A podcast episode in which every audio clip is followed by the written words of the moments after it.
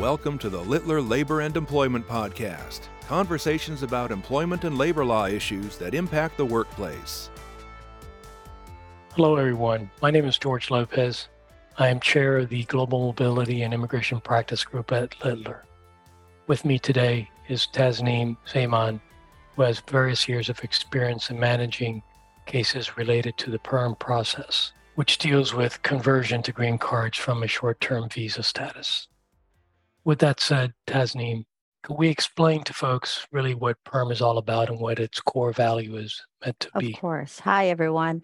So I'm Tasneem. Basically, the PERM process is the first step in the permanent residence process for employers who wants to sponsor foreign nationals under an employment-based permanent residency process. The entire process, the foundation of it is basically the offer of a permanent employment with that employer. And under this process, the company has to conduct. Can we can we stop there for a 2nd Mhm. Um, when we deal with the word permanent in the employment world, that it does send certain concern in our employment colleagues at Littler. For us at immigration law, permanent means somebody who's not here on a temporary short-term visa. How, how would you define permanent from a immigration perspective, meaning that or something else? Well, the word permanent under the Department of Labor regulations is not really defined. So when you say permanent, we mean that there is no end to it in the sense that it's still an at will employment. However, the employer is extending this employment based on this offer that the employee will join and then can terminate or be terminated at will, you know, based on mutual consent of between the employer and the employee. Great, thank you. That's just want to clarify that. Mhm. So I interrupted you. Go ahead. No, that's okay. So, so under this process, in order for the employer to, you know, proceed with this offer of permanent residency, which technically means that that the person can reside here permanently without the need of an underlying non-immigrant visa, the employer first has to show and prove to the Department of Labor that it has adequately tested the labor market. And how does that do that? Well, there are different kinds of recruitments that the employer has to go through, which are actually very much regulatory enforced, and they have very strict adherence to the regulations that governs this perm process. And so it's if- somewhat technical. it is technical and it is very unforgiving and it's basically the perm is actually called an exacting process so the employers have to be very careful in choosing what publications they use you know what kind of um, um, methods of recruitment are being used are they actually being enforced and are they actually complying with the department of labor regulations because a certain little typo or even a little mistake can result in a denial, which will result in the employer to start over the process. Thank you for that. And uh, there's always a lot of things going on in the immigration sphere, and there's been lots of guidance that's come out in the perm process from DOL and other government agencies that touch it. But there's some that have recently come out that we wanted to talk to folks about uh, that we think it might be of interest from some of our clients and companies out there that uh, that are just in this world. Right, absolutely. So the labor certification process is definitely under the uh, review of who's called the certifying officer. He has the initial authority to certify or deny labor certifications. If the certifying officer denies the case, then the employers have the option to appeal that case, and that goes to what is called BALCA, which is an acronym for Board of Labor Certification Court of Appeals. And very recently, there was a case that came down as recent as last week, actually, which actually dealt with the part of the advertisement, the mandatory advertisements that the employer has to publish.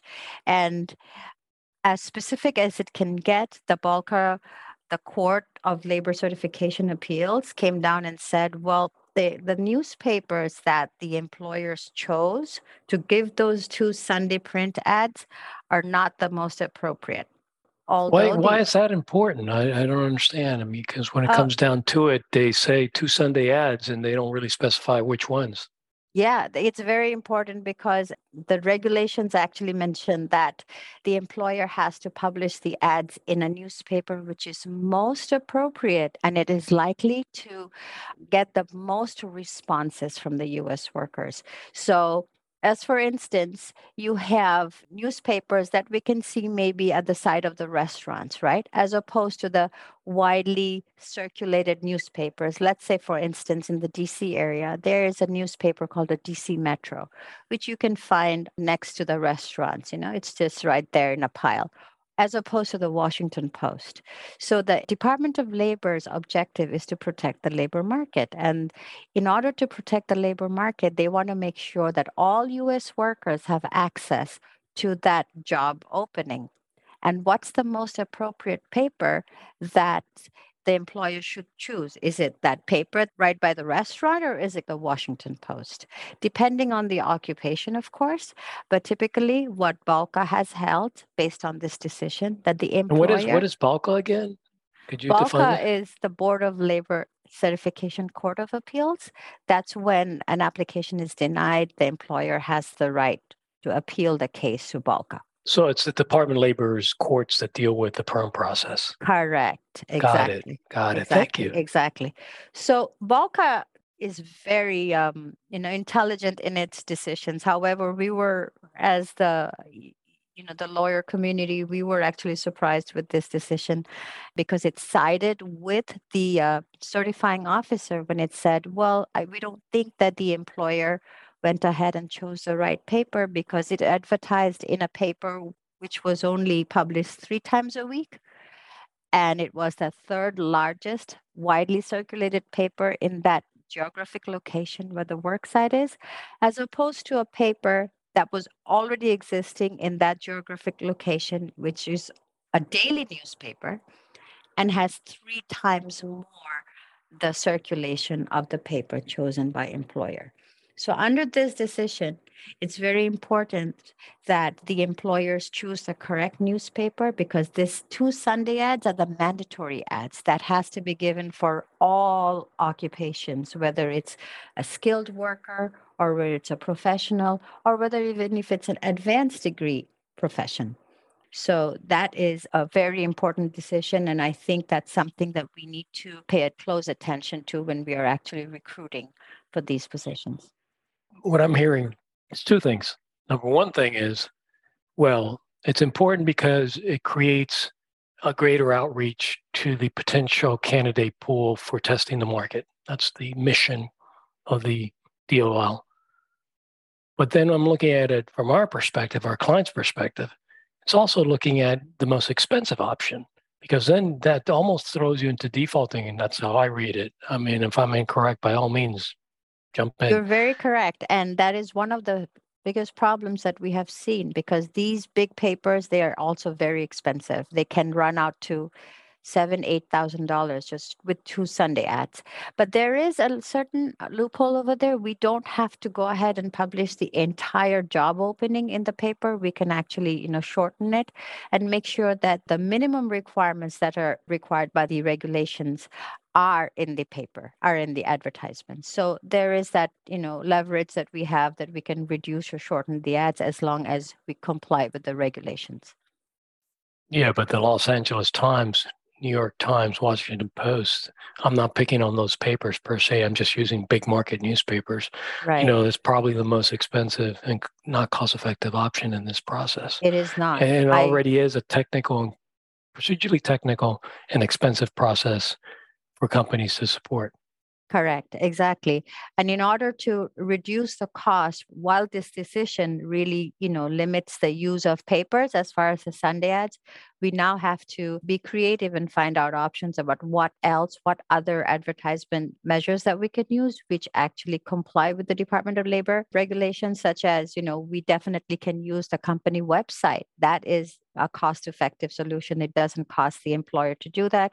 Or sometimes. So wait, wait, wait, wait. You're telling me we can use a company website instead of the Sunday newspaper? Is that no, what no, I heard? No, the company no. website is one of the additional ads for professional ads, but it is cost effective in the sense that as opposed to putting it on monster.com, which is also another internet job search online, the company can utilize their website and save the cost of the you know, or other job search um, internet websites to place the ads. That way they can balance out the costs. Because from what we are reading from this decision, it seems that now that BALCA has, you know, given its standing as to where it is regarding the newspapers, until unless another decision comes up and overrules this, we have to go with the widely most circulated paper for the two Sunday ads, unfortunately. Wow all I'm hearing is ka-ching, ka-ching. This is going to be very, ka-ching. very expensive. Correct. So yeah, it, it's almost it's almost that decision is what I'm hearing from you is it's almost defaulting us to take the more conservative option, which is the newspaper of most general circulation. That's what we should be looking at. Correct. You're absolutely correct. Because yes. that's what the decision was all about. It was saying, hey, there's a, there was another option that was in the market more more expansively and you didn't select that option as a Correct. result of which the recruitment was faulty therefore this should be denied. Correct you're right and then you know there are also other instances come up in some basically you know sometimes in, in the positions are in rural areas. What if there's no sunday paper? What if there's no you know daily paper in those rural areas? What do you do? What are employers supposed to do in that scenario? So basically what the regulations state that well, in that scenario, the employer can go with whatever paper is available, but the employer has the burden to demonstrate to the Department of Labor that that is the most widely circulated and the general circulated paper in that geographic location. Wow. The federal government has now just added additional dollars that must be invested by companies to do the recruitment. Correct. So a process that now is possibly tens of thousands of dollars will probably for advertising much more yeah. for yeah. On top of everything that's being paid you know to the as fees to the other agencies. And speaking of payment this might be a good segue to basically remind people is to the, the perm process who is in charge of making those payments for who's who's financially responsible the entire responsibility as far as the financial, the costs and everything rests with the employer who sponsors. wait a minute, wait a minute. If we do that and we have an employee that basically makes us go through the system, we've now invested tens of thousands of dollars in this process, gotten the approvals, and certain nationalities take longer than others because of priority dates, et cetera. Now that that person decides to leave, and I have an agreement that maybe allows me to get reimbursement back Mm-hmm. Whether or not that's effective, well, that's a different discussion. But at the end of the day, let's say it does exist. I'm not allowed to basically go after the DOL fees that I paid, the most expensive part of the stages of the green card processing. I'm stuck with that as an employer. Yes, unfortunately, George, that you're stuck wow. with that. Yeah, and for and to just to let you know that there's no DOL fees to file the perm, but all these costs for the advertisements and everything adds up you know? Yeah. and yeah unfortunately there's no way that the employer can seek reimbursement from the employee or for anybody else or any other party for that matter. Great. Thank you for that. Is, is there anything that you've seen lately that's trending in a more restrictive manner like this or? Well, the perm process is always restrictive. So it's extremely important for us practitioners to be at least one step ahead of the Department of Labor. I know that's difficult to predict, but definitely I think the way to go with PERM is to take the conservative way and to make sure that you know everything that is in the regulations is complied with so that you know the department of labor doesn't have a chance and even then you know when we do comply with the department of labor regulations they want us to see the intent behind the regulations so now we have to even go ahead and see okay what was the intent behind this and strategize our cases and, and advise our employers, our clients to move that way in order to see an approval or get an approval after an audit. Um, so, I mean, the takeaway I get from this decision you were talking about is pretty mm-hmm. much that employers can be expecting to look at the more conservative thing to do is use a newspaper of widest circulation. Correct. In the area yes. where they need to do the recruitment. Correct.